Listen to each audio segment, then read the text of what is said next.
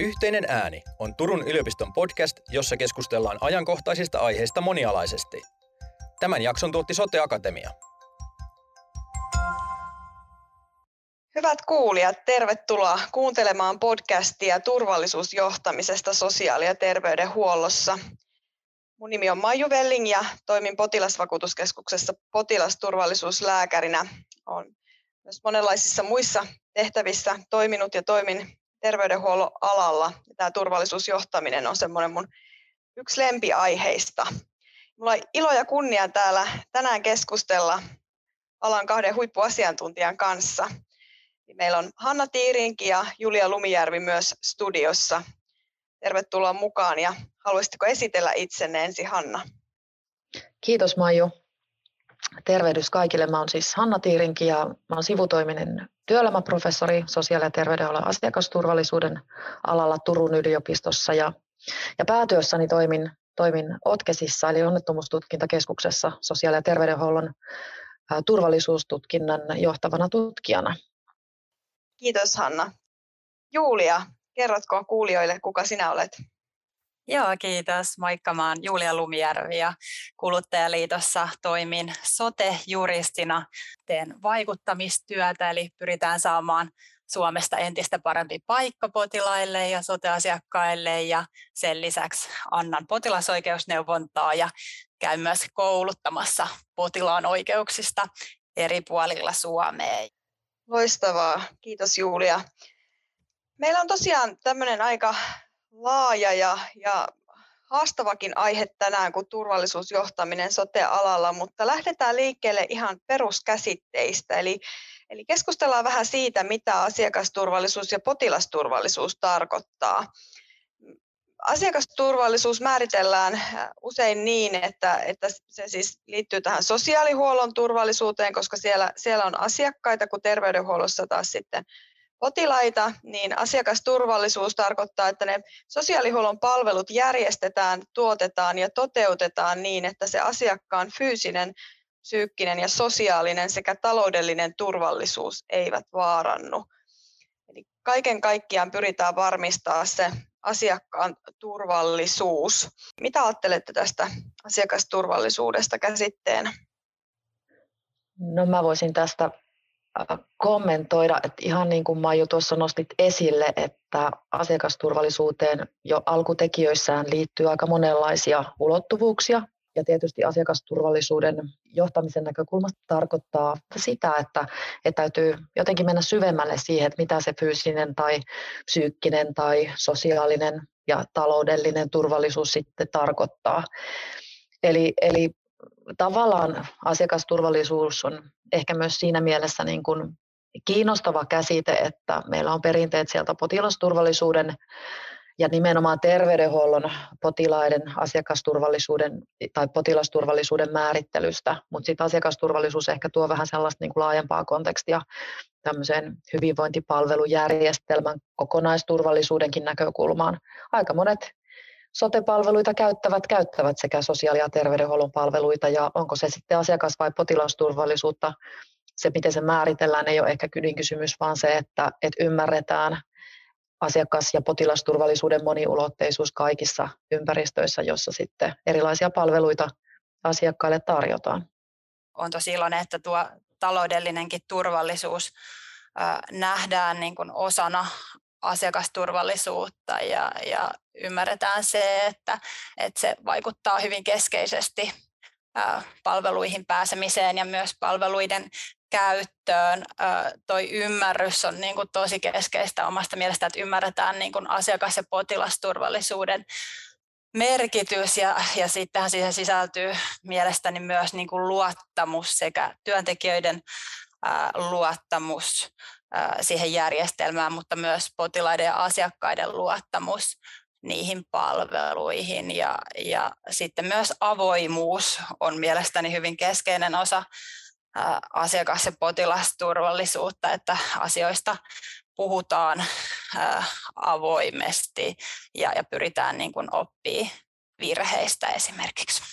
Tuosta voisi vielä jatkaa tuohon Julian tavallaan kuvaukseen sitä, että asiakas- ja potilasturvallisuus ei ole mikään erillinen osa sosiaali- ja terveydenhuollon palveluita tai hyvinvointipalvelujärjestelmää, vaan se on niin kuin sisällä sitä toimintaa, tekemistä, arjen tekemistä ja tietysti käsitteellisesti kiinnittyy siis laadukkaisiin ja oikea-aikaisiin vaikuttaviin palveluihin.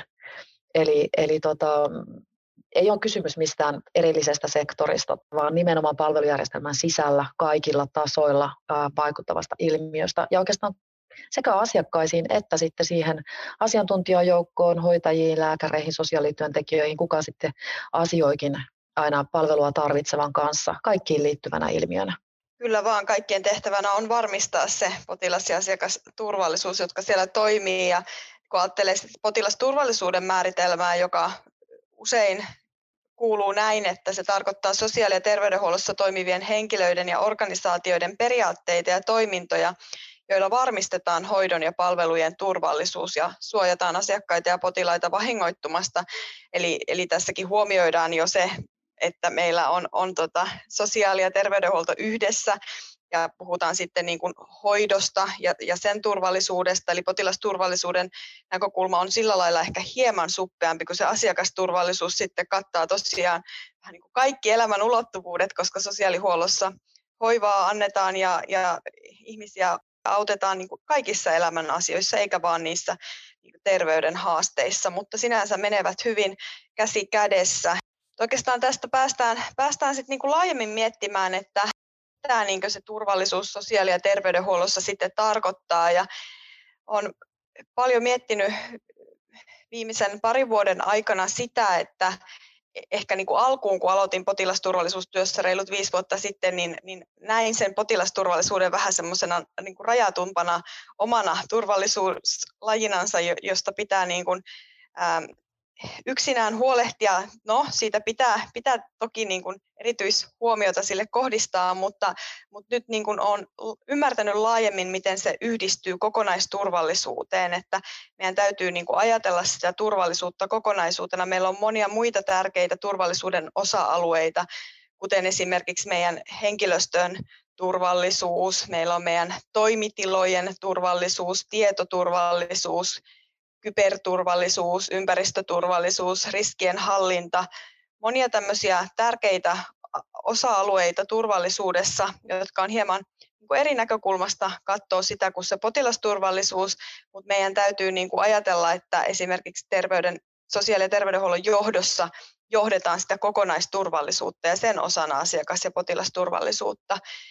Ja itsessään siihen asiakas- ja potilasturvallisuuteen sitten taas sen hoidon ja niiden palveluiden lisäksi, mistä se turvallisuus koostuu, niin siellä täytyy olla huolehdittu myös laiteturvallisuudesta, joka pitää sisällään sen laitteiden teknisen turvallisuuden ja sitten sen, että niitä osataan käyttää oikein ja turvallisesti. Toisaalta myös lääkitysturvallisuus tai lääketurvallisuus usein katsotaan omaksi osa-alueksensa ja siinäkin eritellään sitten se lääkeaineiden lääketurvallisuus, kuinka turvallisia ne lääkeaineet on ja sitten toisaalta lääkitysturvallisuus eli lääkehoidon turvallisuus.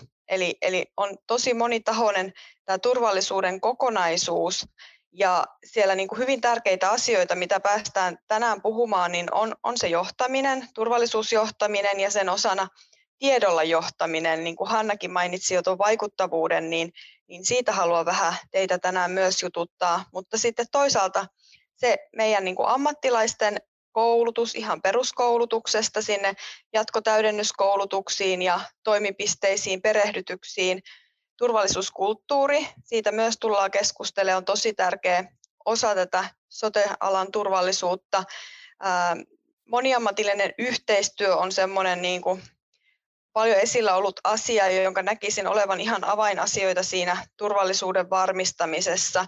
Ja yhä enemmän ymmärretään se potilaiden ja asiakkaiden oma rooli, kuinka tärkeää on se, että he on niin kuin mukana varmistamassa sitä turvallisuutta. Ja sitten ehkä niin kuin verrattuna muuhun johtamiseen, mikä tekee turvallisuusjohtamisesta erityistä, niin näkisin, että siinä ainakin yksi tärkeä asia on se, että johtajilla täytyy olla se ymmärrys turvallisuudesta ilmiönä, kuinka se on niin kuin systeemitason ilmiö. Se ei rakennu vain siitä, että meillä yksilöt toimii oikein, vaan me tarvitaan niin kuin sen meidän organisaation, järjestelmän, koko systeemin turvallisuutta ja yhteen toimimista. Tämmöisen palopuheen johdattelun jälkeen haluaisin nyt lähteä vähän kysymään teiltä asiantuntijoina tarkemmin erinäisistä asioista ja mennään ensin tähän, miten asiakas- ja potilasturvallisuutta on säännelty Suomessa.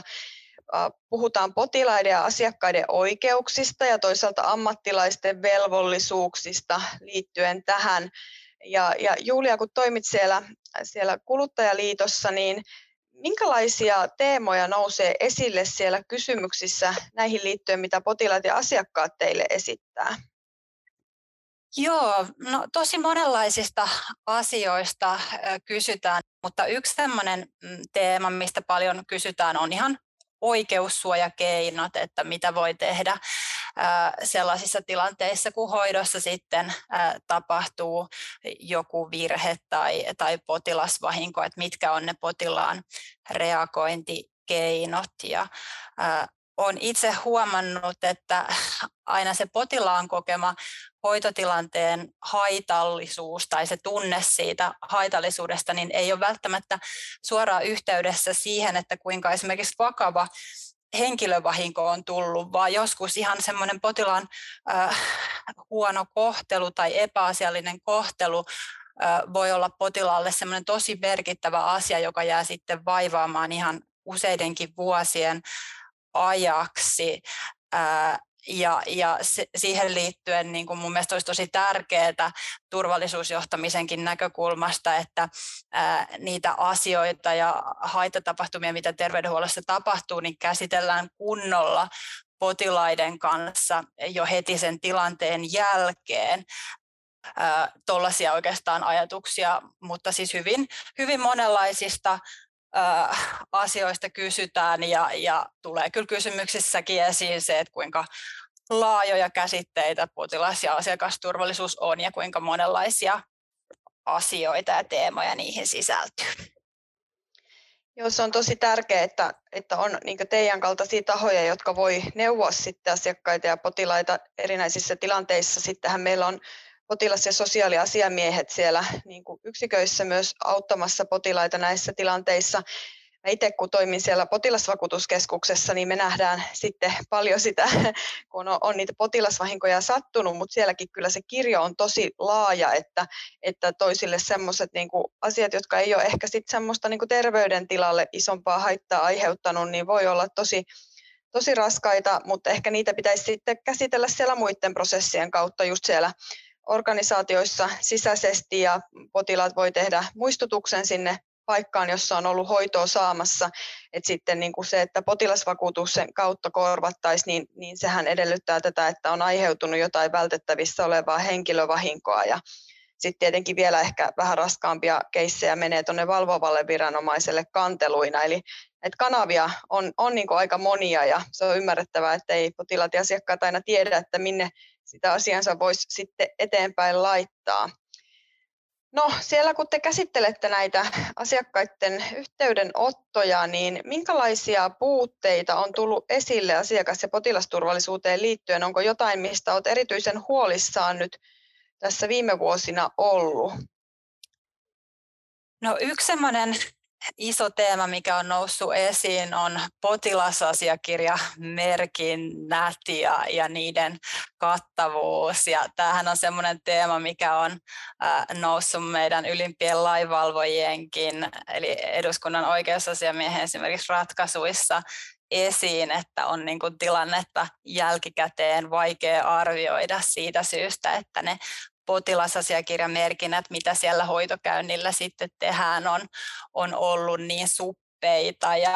Ja tämähän on tosi ongelmallista tietysti potilaiden oikeusturvan kannalta, mutta se on myös niiden sote-henkilöstön oikeusturvan kannalta, että jos ei sitä tilannetta pysty sitten jälkikäteen arvioimaan kunnolla, että mitä siellä hoitokäynnillä on tapahtunut, niin toi on oikeastaan ehkä se semmoinen keskeisin teema, mikä on tässä nyt noussut ja niin kuin sote-ammattilaisten näkökulmasta toivoisin, että enemmän puhuttaisiin siitä, että kun eihän se ammattilainen voi ikinä siinä hoitotilanteessa tietää, että mitä sille potilaalle sitten tapahtuu, kun se poistuu hoitohuoneesta. Se sote-ammattilainen ei ikinä pysty varmuudella tietämään, että miten se tilanne siitä sitten etenee. Ja onko, niin kuin lähdetäänkö myöhemmistä hoitotilannetta sitten tarkastelemaan uudestaan esimerkiksi ylimpien lainvalvojien toimesta, niin tästä syystä olisi niin kuin tosi tärkeää, että niitä potilasasiakirjan merkinnät olisi selkeitä ja ymmärrettäviä, mutta myös tarpeeksi kattavia, että sitä tilannetta pystyy sitten jälkikäteen arvioimaan esimerkiksi niissä tilanteissa, kun mietitään, että oliko sitten kyseessä potilasvahinko. Tosi tärkeä pointti, ja tuossa oli vähän niin kuin sekä niitä potilaiden ja asiakkaiden oikeuksia, eli heillä on ikään kuin oikeus, että heistä on tehty asianmukaiset merkinnät, ja heillä on oikeus pyytää niitä itselleen nähtäväksi tietyin säännöin ja näin poispäin, ja toisaalta ammattilaisilla on velvollisuus tehdä ne asianmukaiset potilasasiakirjamerkinnät, että ne on riittävät ja korrektit. Haluaisitko nostaa esille jotain muita potilaiden ja asiakkaiden oikeuksia, että niin kuin meillä on lakikin tästä olemassa, että mitä siellä on niin kuin semmoisia keskeisiä, mitkä olisi hyvä pitää mielessä? No, toinen semmoinen iso teema, mistä on kyllä viime aikoina ollut paljon huolissani ja mistä toki on niin kuin tiedotusvälineissäkin paljon puhuttu, mutta on tämä hoitoon pääsy. Ja siitä ehkä yksi keskeisimpiä alueita on se, että sinne terveyskeskuksiin tulisi saada yhteys saman päivän aikana. Mä oon huolissani siitä, että esimerkiksi jos meillä on vaikka iäkkäämpi henkilö, jolla on sitten joku vaiva, johon tarvitsee hoitoa, voi olla kiireellinenkin asia, ja hän sitten soittaa terveyskeskukseen, ja sieltä ei sitten kukaan vastaa, eikä takaisin soittopalvelustakaan kukaan sitten vastaa moneen päivään, niin kyllä tämä voidaan mielestäni nähdä hyvin vakavana tilanteena potilasturvallisuudellekin, niin, ja hoitoon pääsyyn toki liittyy monia muitakin haasteita tällä hetkellä kiireellisenkin hoidon osalta, mutta myös sitten kiireettömän hoidon osalta, ja toivon kovasti, että tätä teemaa nostettaisiin edelleen paljon esiin ja yritettäisiin niin kuin yhdessä löytää ratkaisuja tämän hoitoon pääsyn parantamiseksi. Joo, tosi tärkeä ja akuutti aihe.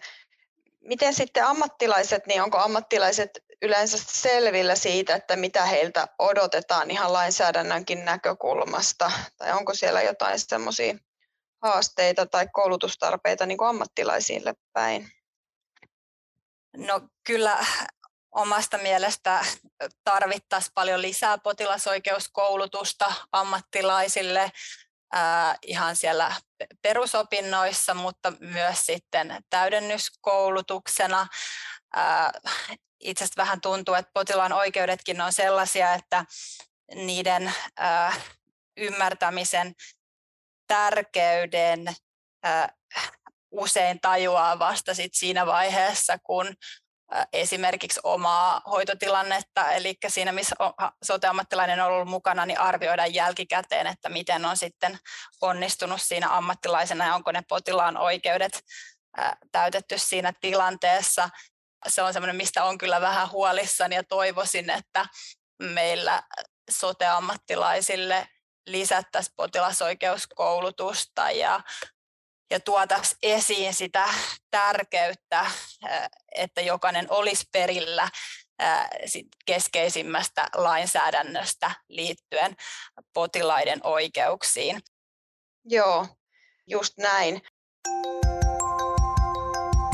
Yhteinen ääni. Sitten ehkä niin kuin tämä yksi sellainen asia, missä meidän lainsäädäntö voi tulla vähän jäljessä, on nämä digitaaliset palvelut, koska ne on niin kuin aika nopealla aikavälillä ja ehkä vielä niin kuin koronapandemian vauhdittamana vallanneet meidän sote-kenttäämme isosti, ja ei ole erikseen näitä niin kuin säännelty, jonkinlaisia guidelineja tai ohjeistuksia on annettu tiettyihin asioihin tähän liittyen, mutta että Jos ajatellaan sitten sitä turvallisuusjohtamista, eli johdolla on vastuu varmistaa se palveluiden turvallisuus, niin onko tässä niin kuin haasteita, jos meillä puuttuu semmoinen pitkä kokemus ja lainsäädännön tukiranka siitä niiden digitaalisten palveluiden tuottamisesta? Joo, tämä digitaaliset palvelut on tietysti sellainen teema, joka on vahvistunut sosiaali- ja terveydenhuollossa. Oikeastaan voi sanoa, että koronapandemia vauhditti niin kuin ehkä arvaamattomankin paljon. Emme olleet varautuneet siihen, että yhteiskunta siirtyy tällaiseen niin kuin etäaikaan. Ja tietysti tarkoittaa sitä, että siinä oli paljon hyvää, että kehitettiin palveluita nopeasti ja etäpalveluita erityisesti, mutta myös sitten tarkoitti sitä, että välttämättä osaamista ja ymmärrystä sekä sosiaali- että terveydenhuollon palvelun tuottajilla tai myöskin palveluiden käyttäjillä ei ollut siihen että millä tavalla niin kuin turvallisesti palveluita sit etänä tuotetaan. Paljon hyvää etäpalveluissa, mutta tietysti myös uudenlaisia haasteita asiakas- ja potilasturvallisuuden toteutumisen näkökulmasta. Ja tietysti tässä ajassa, missä nyt elämme yhteiskunnassa niin kuin kokonaisturvallisuuden näkökulmastakin erilaisia haasteita. Odotamme niitä sähkökatkoja, kaikenlaista sellaista niin kuin tematiikkaa, joka sit vaikuttaa myös sosiaali- ja terveydenhuollon palveluiden turvalliseen tuottamiseen ja tietysti erityisesti noihin etäpalveluihin. Tuosta koulutuksesta vielä sanoisin sen, että yhtä lailla sosiaalipalveluissa tuossa äsken keskusteltiin potilasturvallisuusosaamisesta ja terveydenhuollon osaamisesta, niin esimerkiksi etäpalveluissa se kyllä tarkoittaa myös sitten laajasti hyvinvointipalveluiden tuottamisessa toimivien tällaista niin kuin turvallisuusosaamisen vahvistamista. Et me ollaan ehkä niin kuin semmoisen uuden kynnyksellä kuitenkin myös tämän turvallisuusajattelun ja turvallisuuskulttuurin luomisen osalta, johon liittyy kiinteästi tietysti ne niin kuin näkyvät lainsäädännölliset kehikot, mutta sitten myös se sellainen niin kuin ehkä näkymätön osaaminen, asemoituminen, turvallisuuskulttuuri, sellaiset asiat, joita on ehkä vähän vaikeampi määritellä.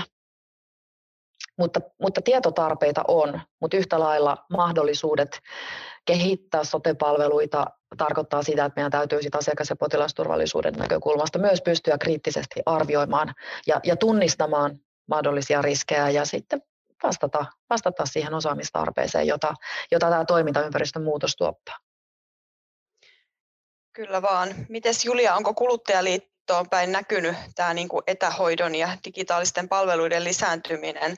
Voisin kuvitella, että ehkä ainakin niin kuin ikäihmisillä voisi olla haasteita tähän liittyen, mutta onko näkynyt sinne päin? Tämä kytkeytyy vähän tämmöiseen laajempaankin yhteiskunnalliseen teemaan, eli siihen, miten kaikki pidetään tässä digiyhteiskunnassa mukana. Eli me ollaan kyllä huolissaan digittömien oikeuksista ja myös sitten kaikkien mahdollisuuksista käyttää digipalveluita ja miten turvataan esimerkiksi sellaisten ihmisten palveluiden saanti, jotka ei pysty sitten menemään esimerkiksi tai käyttämään etäpalveluita ja tapaamaan lääkäriä sitten vaikka etävastaanoton avulla. Tätähän teemaa on monet viranomaisetkin nostanut esiin ja toivon kyllä, että tästä jatketaan keskustelua ja niin kuin potilaiden oikeuksien näkökulmasta toivoisin kyllä, että lainsäädäntöä saataisiin päivitettyä tämän teeman osalta nykyaikaan, kun kyllähän se fakta ja suuntaus taitaa olla se, että nuo etäpalvelut nyt yleistyy kovaa vauhtia ja sit pitäisi ihan miettiä kyllä kattavasti, että mitkä ne on ne potilaan oikeudet liittyen esimerkiksi etäsote-palveluihin. Tähän voisin kommentoida vielä ylipäätään siis tämän sosiaali- ja terveydenhuollon digitalisoitumisen lisääntymistä. Että tämä tietysti niin kuin resonoi tuohon kyberturvallisuusasiaan, joka on myös niin kuin osaltaan tällainen yhteiskunnan turvallisuuskriittinen ilmiö ja koskettaa myös sosiaali- ja terveydenhuoltoa yhä enemmän. Ja ehkä myös niin kuin sosiaali- ja terveydenhuollon asiakas- ja potilasturvallisuuden johtamisen näkökulmasta asettaa myös johtajille uudenlaisia kompetenssivaatimuksia ymmärtää esimerkiksi tähän kyberturvallisuuteen liittyviä ilmiöitä. Et meillä on siitä Suomessakin valitettavan ikävä esimerkki, kun sosiaali- ja terveydenhuollon asiakas- ja potilastietojärjestelmässä tulee tällainen niin kuin särö, josta sitten asiakas- ja potilastiedot päätyvät vääriin käsiin. Tällaiset asiat on tietysti niitä ensisijaisia, jotka myös turvallisuusjohtamisen näkökulmasta täytyy niin kuin pystyä ottamaan haltuun. Ja se on kyllä ehkä semmoinen yksi niin kuin haaste, jossa meillä valitettavan vähän tai ohuesti on ymmärrystä ja tutkimustietoa, ja ehkä myöskin sitä niin kuin koulutuksellista vahvistamista täytyy niin kuin yhteiskunnassa yhteisvoimin rakentaa. Joo, ja musta tuntuu, että kyllä ainakin niin kuin lääkäreiden koulutukseen on alkanut tulla yhä enemmän myös tätä niin kuin etä- ja digihoidon osaamisen varmistamista, mutta varmasti vie niin kuin aikansa, että se on kattavasti ammattilaisten koulutukseen sisällytetty. Ja itsellä ehkä nyt on näkökulmaa myös tuolta yksityiseltä puolelta. Toimin Mehiläisessä laatuylilääkärinä, ja siellä on iso digiklinikka ja paljon digivastaanottoa pidetään, ja on niin kuin sen oivaltanut tässä, kun lähdin liikkeelle tässä äskenkin siitä, että kun ei ole oikeastaan lainsäädäntö, että tässä on niin kuin toimijoilla tosi iso vastuu itsellään sitten huolehtia siitä, että sitä laatua ja turvallisuutta seurataan. Ja sehän just on sitä turvallisuusjohtamista, että me mitataan asioita, me ollaan tietoisia siitä, miten menee ja tarvittaessa reagoidaan, mutta siinä avainasioita on niin kuin se, että ollaan selkeästi määritetty ekanakin se, että mitä voidaan hoitaa etänä tai digivälityksellä, ja kaikki sitä tekevät niin kuin tietää sen, ja aina pitää olla mahdollisuus ohjata se potilas sitten fyysiseen vastaanottoon tai fyysisiin tutkimuksiin, eli siinä pitää olla tietyllä lailla selkeät rajat siihen etähoidon toteuttamiseen, jotta se voidaan tehdä turvallisesti ja laadukkaasti, ja silloin se kyllä itsessään paljon myös mahdollistaa asioita ja voi olla hyvinkin asiakas- ja potilaskeskeistä toimintaa, mutta että vaatii sitten just johdolta semmoista ymmärrystä ja paneutumista siihen asiaan. No oikeastaan tästähän me päästiinkin nyt puhumaan enemmän tästä turvallisuusjohtamisesta ja sen rakenteista, mitä siihen niin kuin kuuluu. Ja Hanna, kerrotko sun näkökulmasta, että millainen on tämmöinen sosiaali- ja terveydenhuollon johtamisjärjestelmä? Onko meillä ylipäätään olemassa semmoisia suomalaisessa sosiaali- ja terveydenhuollossa? No mun näkökulma tietysti peilautuu sosiaali- ja terveydenhuollon turvallisuusjohtamisjärjestelmän kautta muihin turvallisuuskriittisiin aloihin. Tuolla Otkesissa tutkitaan esimerkiksi ilmailun tai raideliikenteen, vesiliikenteen tai muiden turvallisuuskriittisten alojen turvallisuuteen liittyneitä poikkeamia, eli onnettomuuksia. Ja ehkä sitä peilipintaa vasten, niin kyllä sosiaali- ja terveydenhuollon turvallisuusjohtamisjärjestelmä näyttäytyy vielä aika semmoisena strukturoimattomana, jos verrataan tällaiseen niin kuin, no, vaikka tähän lainsäädäntökehikkoon ja turvallisuusjohtamisjärjestelmän toteutumiseen peilaten, jos verrataan nyt vaikka ilmailun turvallisuusjohtamisjärjestelmiä. Meillä on tekemistä, me ollaan vähän takamatkalla sosiaali- ja terveydenhuollossa kyllä siltä osin. Et jos ajatellaan, että turvallisuusjohtamisjärjestelmä luo semmoisen tietynlaisen systemaattisuuden ja struktuurin esimerkiksi sinne poikkeamien raportointiin, niiden analysointiin, niistä oppimiseen ja niistä taas toimintamallien johtamiseen turvallisuuden edistämiseksi, niin kyllä me tarvitaan sellaista yhteistä ymmärrystä siihen, että millä tavalla turvallisuusjohtamisjärjestelmää voidaan ehkä jämäköittää. Meillähän ei ole puute niistä lainsäädännöllisistä elementeistä, eli lakeja kyllä asiakas- ja potilasturvallisuuden määrittämiseen sosiaali- ja terveydenhuollossakin löytyy, mutta sitten meillä on aika hajanainen tämä valvonta, seurantajärjestelmä ihan kansallisella tasolla. Ja kyllä sitä keskustelua täytyy viedä eteenpäin. Ja tietysti sitten ylipäätään siis asiakas- ja potilasturvallisuuden täytyy olla mitattavaa. Meillä täytyy olla mittarit, meillä täytyy olla tavallaan tämmöinen niin kuin tietovarannon tietovarannon järjestelmällisyys, että me pystytään seuraamaan ajantasaisesti ja yhdenvertaisesti eri sosiaali- ja terveydenhuollon yksiköissä toteutuvaa turvallisuutta tai sitten niitä toteutumaan poikkeamia, joita valitettavasti edelleen kuitenkin aika niin kuin verrattuna näihin muihin turvallisuuskriittisiin aloihin meillä sotessa tapahtuu. Eli kyllä niin kuin monelta osin sosiaali- ja terveydenhuollon turvallisuusjohtamisjärjestelmää täytyy eheyttää. Ja sitä työtä tietysti tehdään niin kuin aika monellakin osa-alueella, esimerkiksi asiakas- ja potilasturvallisuusstrategian puitteissa, mutta myös nyt myös hyvinvointialueiden esimerkiksi omavalvontaan liittyvän lainsäädännön osalta, joka varmasti tuo ryhtiä siihen järjestelmälliseen turvallisuuden johtamiseen. Kyllä vaan. Nythän hyvinvointialueet on aloittanut toimintansa ja näkisin, että siinä on paljon mahdollisuuksia tietyllä lailla laittaa niitä rakenteita kuntoon, mutta siellä on toisaalta paljon muutakin työpöydällä. Suomessahan Pohjanmaan hyvinvointialueelle on annettu erityinen vastuu tästä asiakas- ja potilasturvallisuustyön ja tutkimuksen ja kehittämisen koordinoinnista Suomessa ja siellä Vaasassa sijaitsee tämä Asiakas- ja potilasturvallisuuskeskus. Ja sen verkostoissahan on laadittu muun muassa tähän turvallisuusjohtamiseen ja sen rakenteisiin liittyvää materiaalia ja sitä koko ajan kehitetään. Eli asiasta kiinnostuneiden kannattaa pysyä kartalla tämän asiakas- ja potilasturvallisuuskeskuksen toiminnasta.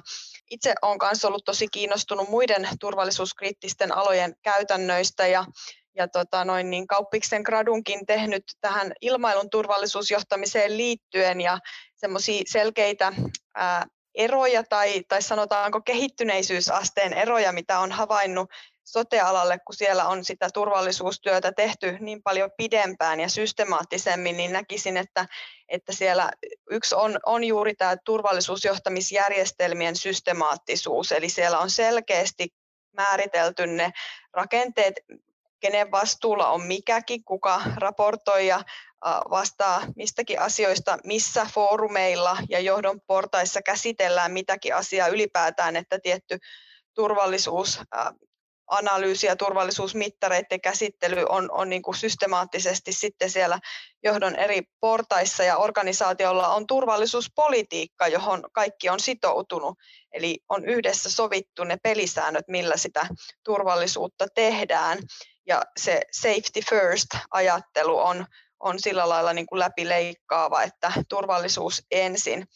Sitten ilmailussa ja ydinvoimateollisuudessa varsinkin niin kuin siellä on vahvempi viranomaisvalvonta verrattuna sote-alaan, enkä nyt ota tässä kantaa siihen, että onko tämä suuntaus siihen, kun sote-alalla koko ajan mennään enemmän vaan omavalvonnan suuntaan, että onko se sinänsä hyvä vai huono, mutta näkisin, että ainakin tämmöistä yhteistyötä ja sparrausapua viranomaiselta voisi enemmänkin tulla, että se viranomainen aidosti auttaa siinä turvallisuuden varmistamisessa, koska heillä on paljon tietoa ja näkemystä omasta näkökulmastansa, mitä ei aina yksittäisillä toimijoilla voi samalla lailla olla.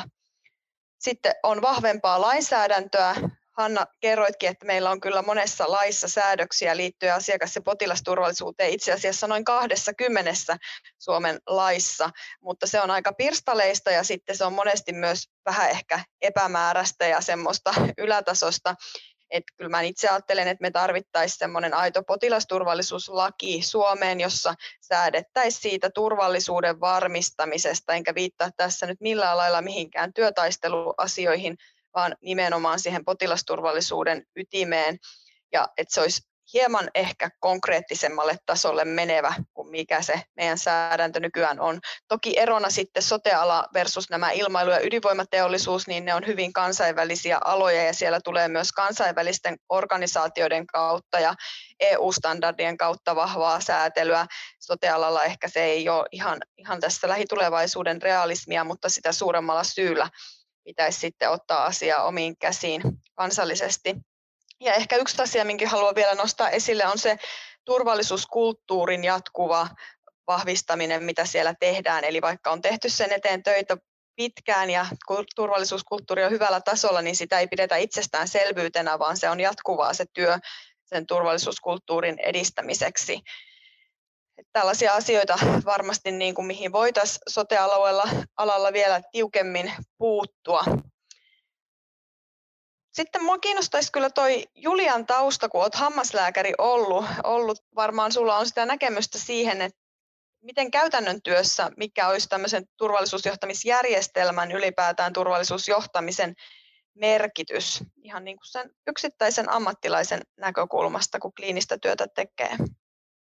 Joo, no hammaslääketiedehän on todella niin kuin toimenpidekeskeinen ala, eli se perustuu ja hoito perustuu hyvin pitkälti toimenpiteisiin ja on selvää, että kun paljon tehdään toimenpiteitä, niin sitten välillä tulee eteen se tilanne, ettei toimenpiteiden kulku meekään niin kuin sitten esimerkiksi hammaslääkäri oli etukäteen ajatellut ja mä itse näen, että myös hammaslääketieteessä tapahtuvassa turvallisuusjohtamisessa on niin kuin pienilläkin asioilla iso merkitys, eli ihan semmoisia hyvin yksinkertaisia käytännönläheisiä asioita kuin esimerkiksi, että miten haiproista puhutaan ja miten niitä käsitellään yksiköissä tai kuinka usein järjestetään ensiapukoulutuksia tai miten ylipäätänsä työntekijöiden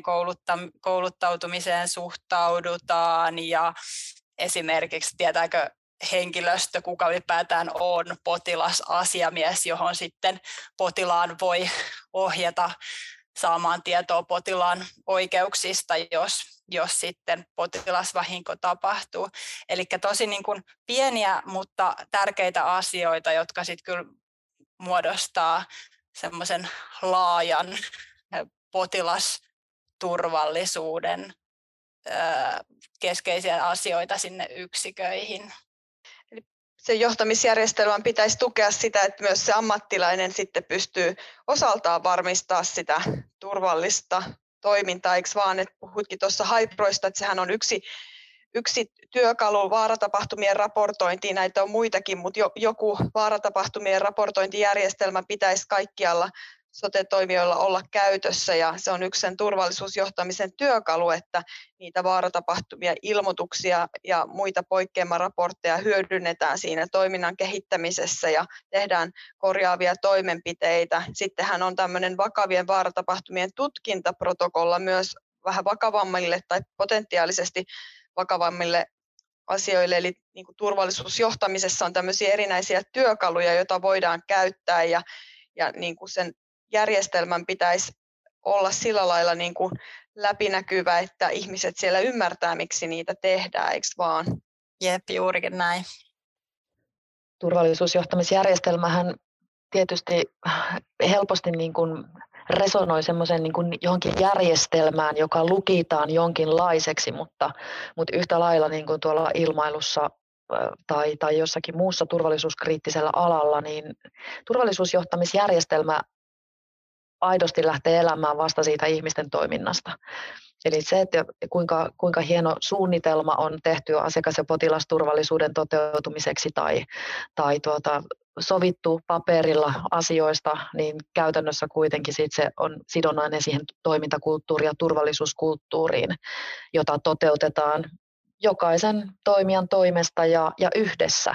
Kaikki tietävät, mitä ollaan sovittu ja miten turvallisuutta edistetään arjen toiminnoissa. Ja sitten tietysti niin kuin turvallisuusjohtamisjärjestelmän tärkein kapula on se, että siinä vaiheessa, kun huomataan riski tai jo sitten tapahtunut vahinko, uskalletaan puhua siitä, suhtaudutaan avoimen oppivasti syyllistämättä tapahtuneisiin vahinkoihin tai sitten niihin riskitekijöihinkin, jotka ehkä siinä toiminnassa on jostain syystä muodostuneet. Ja tämä on ehkä se sosiaali- ja terveydenhuollon asiakas- ja potilasturvallisuuden johtamisesta taas sellainen niin kuin, edistettävä asia, josta me voidaan oppia myös tuolta muilta turvallisuuskriittisiltä aloilta. Et jotenkin kääntää sitä asennetta siihen suuntaan, että ainut mitä niin kuin uhkista tai vahingoista voidaan niin kuin saada hyötyä irti, on se oppiminen. Ja sitä kautta sitten edistää koko toimialan turvallisuutta. Ja ehkä sellainen avoimuus ja läpinäkyvyys myös näissä niin kuin sotessa tapahtuvissa riskeissä tai vahingoissa on sellainen asia, johon niin kuin voidaan tarttua härkää sarvista ja muuttaa sosiaali- ja terveydenhuollon turvallisuuskulttuuria ja turvallisuusjohtamista myös sillä tavalla, että ollaan sallivampia ja ehkä niin kuin semmoinen yhteisen oppimisen areena on kuitenkin turvallisuuden edistäminen ja jatkuva prosessi. Ja mä luulen, että siihen me pystytään myös niin kuin turvallisuusjohtamisen kautta vaikuttamaan ihan aidosti. Ja nyt ehkä aika on siihen kypsä ja tahtotila ja niin kuin, semmoinen tavoite on. Että me ollaan kuitenkin Suomessa sitouduttu myös tähän WHO:n tavoitteeseen edistää maailmanlaajuisesti asiakas- ja potilasturvallisuutta, ja Suomi on luvannut olla myös mallimaa asiakas- ja potilasturvallisuuden osalta vuoteen 2026 mennessä, ja mä luulen, että tämä jaetaan kyllä niin kuin sosiaali- ja terveydenhuollossa hyvin vahvasti, eli ollaan myös tällaisen turvallisuusjohtamisjärjestelmän yhteiseksi rakentamiseksi valmiita oikeastaan kaikilla tasoilla, näkisin näin.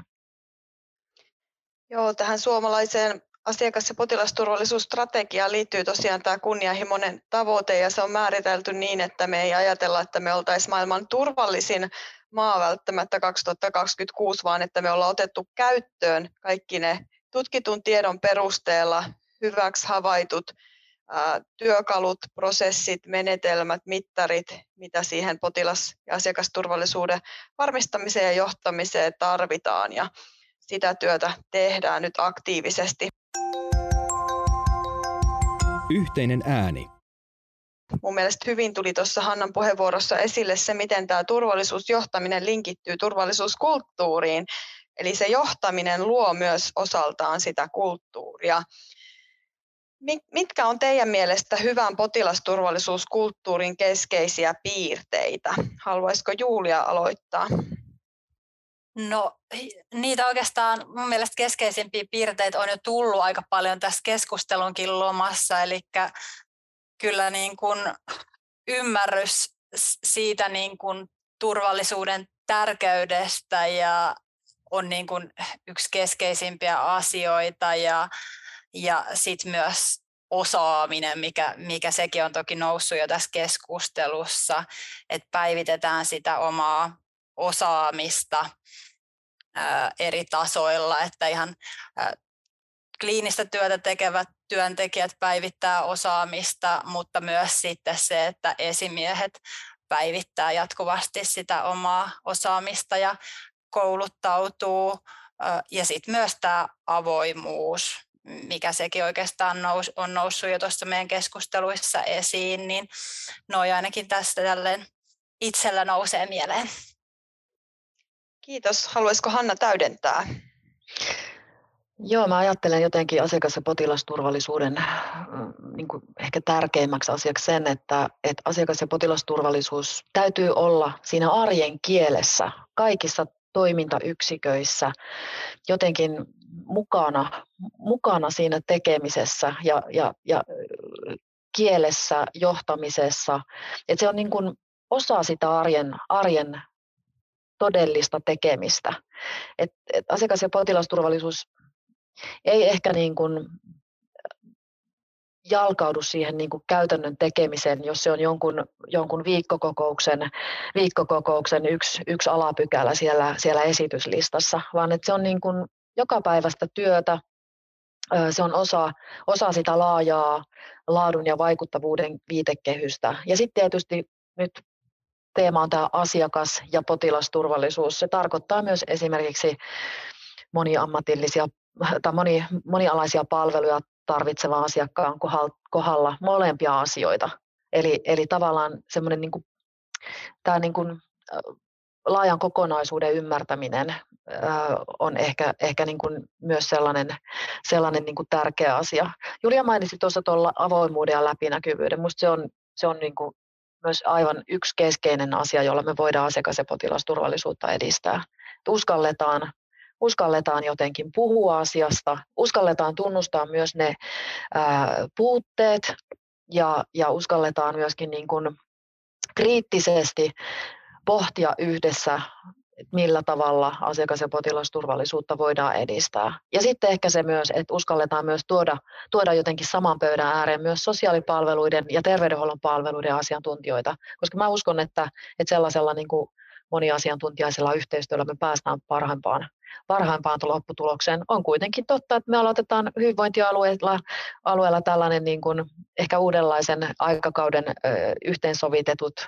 yhteensovitettujen sote-palveluiden aikakausia, ja se myös tuo entistä lähemmäs myös asiakas- ja potilasturvallisuutta, jos nyt niitä halutaan jollakin tavalla erotella esimerkiksi sinne sosiaalipalveluihin ja terveydenhuollon palveluiden ja tehdä eroa sille niin kuin asiakas- ja potilasturvallisuudelle. Mutta turvallisuus on yhteinen käsite ja siitä viitekehyksestä se arjen kieli. Mitä enemmän me sitä kieltä käytetään, sitä enemmän me yhtenäistetään ja lisätään ymmärrystä ihan jokaisen. On sitten kysymys hammaslääkäristä tai lähihoitajasta tai sosiaaliohjaajasta tai kenestä tahansa. Ja sitten myös sitä asiakkaasta tai potilasta itsestään, jonka asioita ollaan viemässä eteenpäin.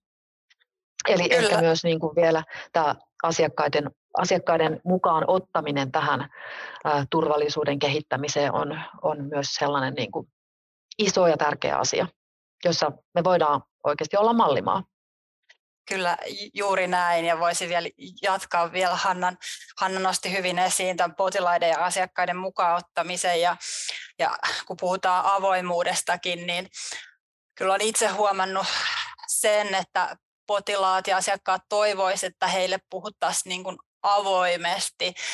Korostuu tietysti niissä tilanteissa, että hoidossa sit tapahtuu jotain ennakoimatonta, mikä sitten yllättää potilaan ja ehkä sit sen sote-työntekijänkin, mutta toivoisin kovasti, että niin kuin entistä avoimemmin potilaille kerrottaisiin siitä, jos kaikki ei mene hoidossa sitten niin kuin oli ajateltu, ja sitten ohjeistettaisiin potilasta, että potilas voi tehdä potilasvahinkoilmoituksen ja saada sitten sen tilanteen ulkopuolisen tahon arvioitavaksi, koska nämä on vähän sellaisia, että ne kuormittaa tosi paljon potilaita ja ihmisiä sit miettiä ehkä vuosienkin jälkeen, että menikö nyt tämä hoito niin kuin olisi pitänyt tai menikö leikkaus sitten niin kuin oli ajateltu vai olisiko sitten kyseessä ollut kuitenkin potilasvahinko, niin tämä on semmoinen teema, mitä toivon, että nostettaisiin entistä enemmän esiin. Joo, ja jotta se avoimuus toteutuu, niin se kulttuurin täytyy olla myös syyllistämätön, että kun virhe sattuu, niin ei olla siellä ketään syyttämässä, vaan mietitään siellä taustalla olevia juurisyitä, ja tähän niin kuin potilasturvallisuuskulttuuriin, asiakasturvallisuuskulttuuriin mun mielestä sopisi myös hyvin, ja ollaan toki siinä yhteydessä puhuttukin tämmöisestä käsitteestä kuin just culture, eli reilu kulttuuri tai oikeudenmukainen kulttuuri, jota paljon käytetään muilla turvallisuuskriittisillä toimialoilla, viittaamaan just siihen, että ketään yksilöä ei rankaista siitä, jos hän raportoi jostain turvallisuuspoikkeamasta tai erehdyksestä. Se ei kuitenkaan tarkoita sitä, että saa tehdä mitä vaan ilman seurauksia, että jos on tarkoituksellista tai tämmöistä törkeää huolimattomuutta tai piittaamattomuutta, niin siinä on sitten toki asianmukaiset toimenpiteet, mutta että tavallaan niin kuin kannustetaan siihen raportointiin, asioiden esille tuomiseen ja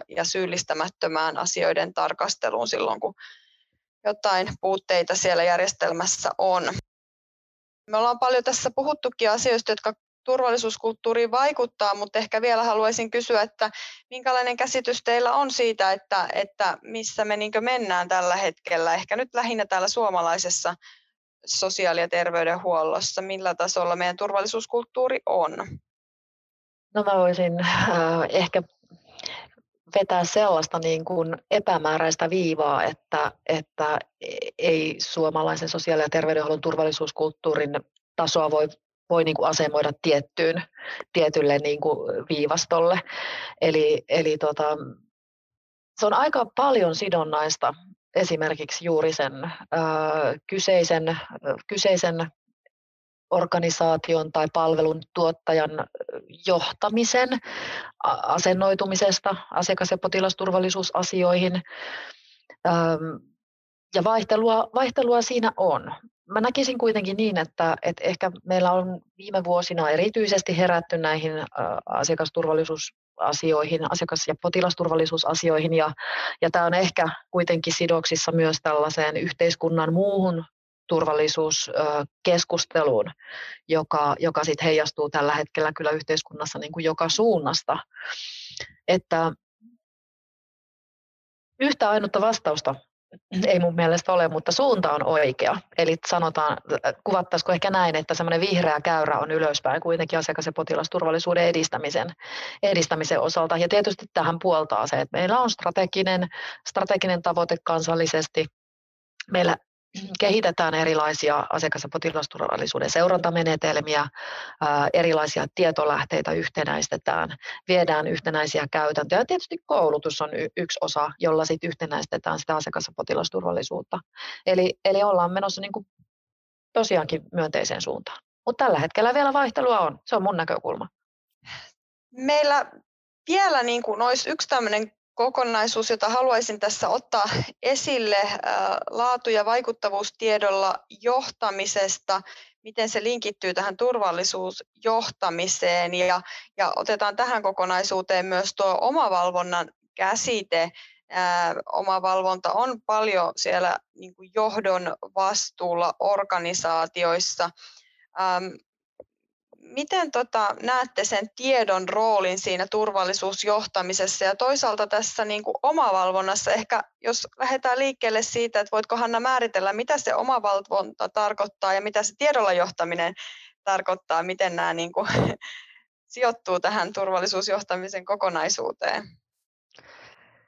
No, kaksi aika isoa käsitettä, omavalvonta ja tiedolla johtaminen, joiden määrittely kyllä niin kuin veisi ehkä oman podcastin, erityisesti tuo tiedolla johtamisen kokonaisuus, mutta ehkä niin kuin vetäisin yhteen omavalvonnan ja tiedolla johtamisen asiakas- ja potilasturvallisuuden näkökulmasta sillä tavalla, että turvallisuuden johtamisen on perustuttava tietoon, ja se tieto muodostuu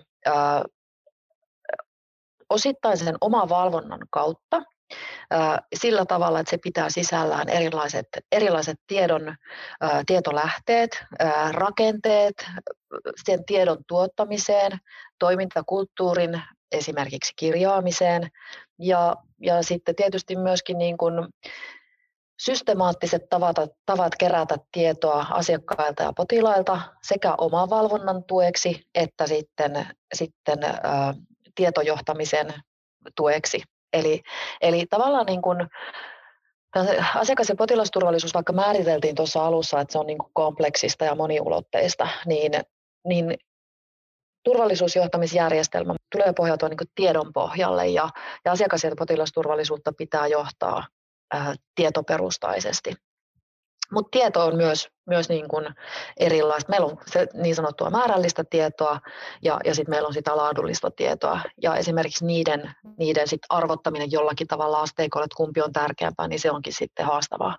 Mutta se edellyttää nimenomaan sitä laatu- ja vaikuttavuustiedon ymmärrystä, ja tietysti myös sitä, että meillä on riittävät keinot kerätä erilaista asiakas- ja potilasturvallisuustietoa.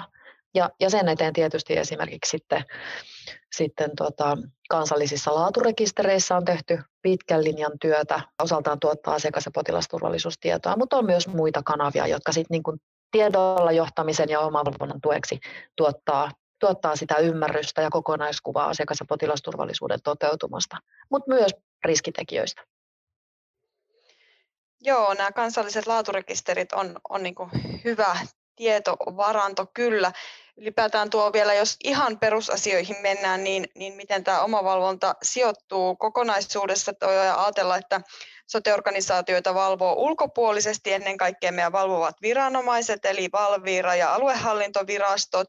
Heillä on tämä valvonta- ja ohjausvastuu, ja sitten sosiaali- ja terveydenhuollon toimijoilla, eli niillä organisaatioilla ja palveluntuottajilla, niin on vastuu valvoa sitä omaa toimintaansa, eli se on se oma valvonta, ja siinä pyritään, että voidaan ennaltaehkäistä riskien toteutumista jo ennen kuin ne realisoituu, ja reagoida siellä havaittuihin puutteisiin, tehdä kehittämistä sen perusteella, ja silloinhan siinä täytyy olla sitä jotain tietoa, täytyy saada jotenkin tieto niistä riskeistä ja epäkohdista ja aikaisista varoitusmerkeistä, tai toki sitten myös siitä, jos on jo jotain niin kuin turvallisuutta vaarantavaa tapahtunut, niin siitäkin. Eli sillä lailla näkisin, että tämä linkittyy vahvasti tiedolla johtamiseen, se omavalvonta ja mistä sitä tietoa saadaan, niin ollaankin mainittu tässä jo ne raportointijärjestelmät, eli henkilöstö ja potilaat ja asiakkaat aktiivisesti voi raportoida ja heitä kannustetaan raportoimaan kaikenlaisia havaintoja turvallisuudesta.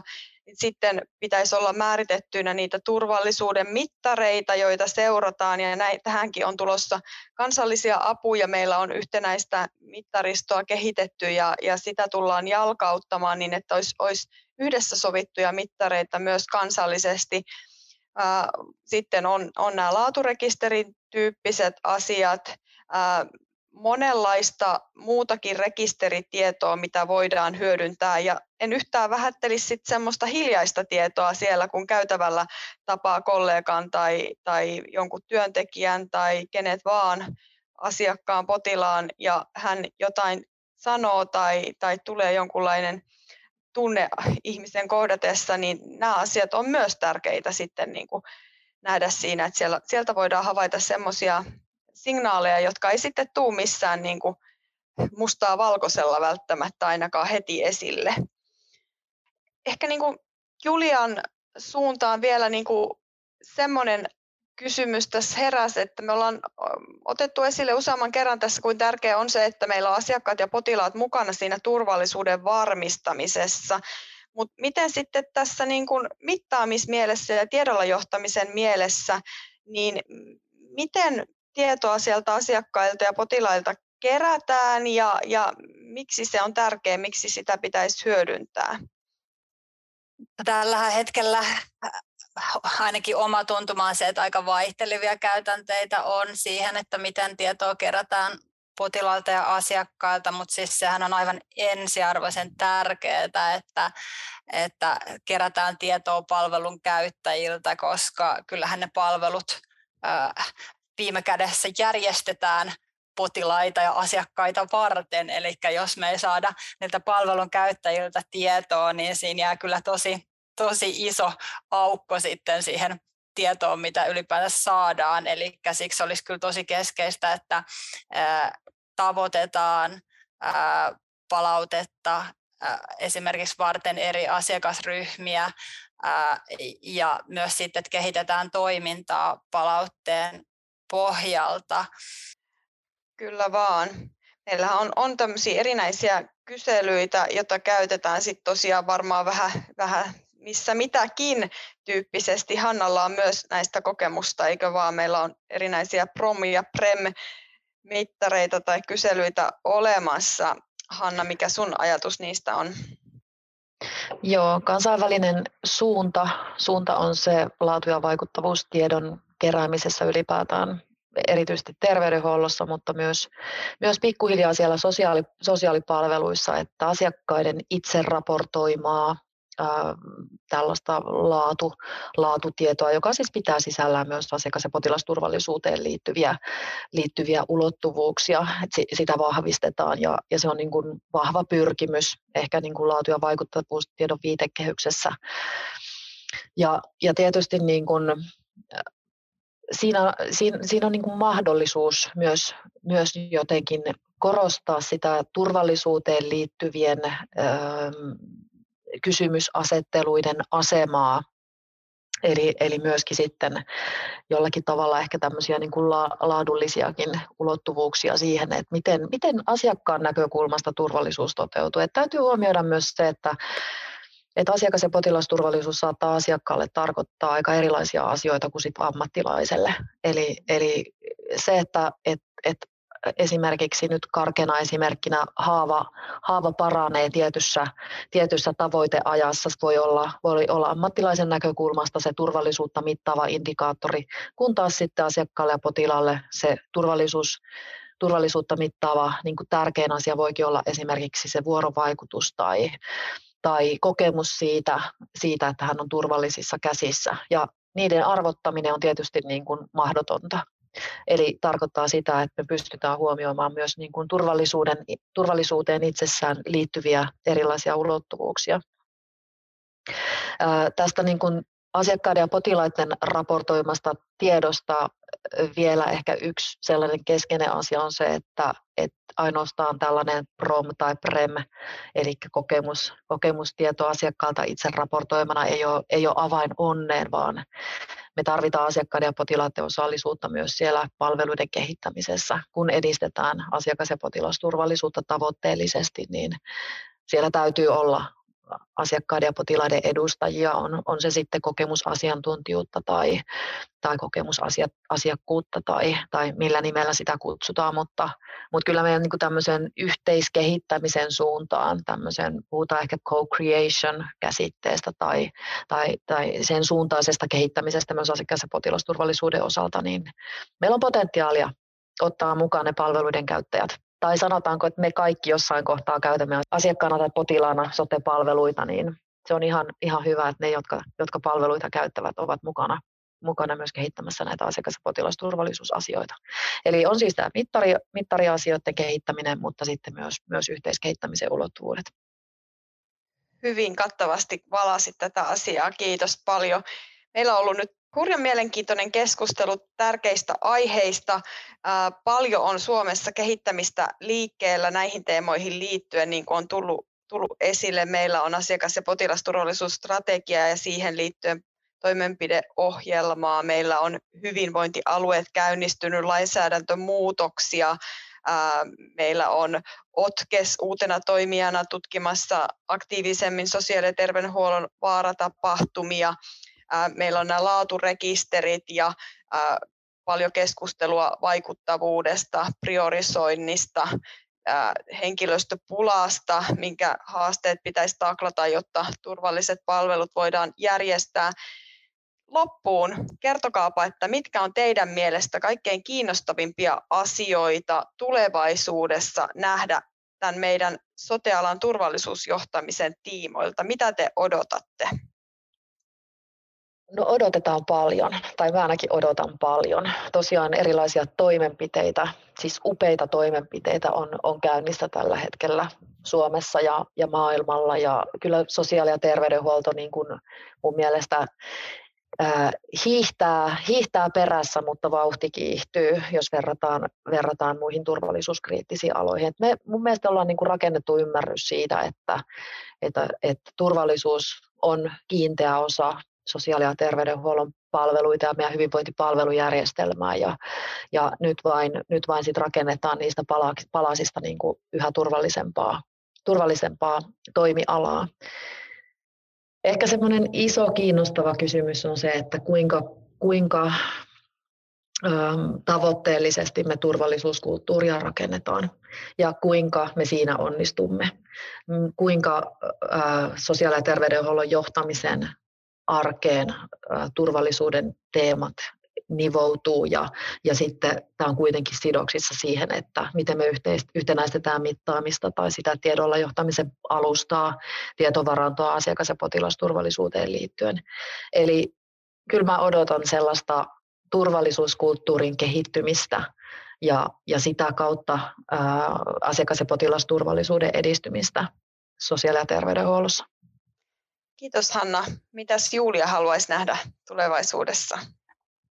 Te toitte kyllä isoja teemoja tuossa esiin ja eipä niihin ihan hirveästi täydennettävää ole. Mä ehkä odotan itse, että me saataisiin ja löydettäisiin yhteiskunnassa ratkaisuja siihen, että miten se turvallisuus toteutus entistä paremmin tuolla käytännössä ja siinä yksi hyvin iso kysymys on se, että miten me huolehditaan sote-henkilöstön saatavuudesta ja jaksamisesta. Eli jos yksi pitäisi nostaa nyt esiin, niin ehkä se olisi sitten toi teema. Julia vei sanat suusta. Mä itse olisin niin kuin sanonut, että mä haluaisin nähdä ja odotan näkeväni sen, että sote-johtaminen muuttuu henkilöstöhyvinvoinnin johtamiseksi eikä pelkästään palveluiden ja järjestelmän johtamiseksi ja ymmärretään se, että meillä ei ole mitään palveluita ei turvallisia eikä vähemmän turvallisia, jos meillä ei ole henkilöstöä, joka jaksaa tehdä työtänsä. Se on niin kuin avainasema myös siinä turvallisen toiminnan varmistamisessa.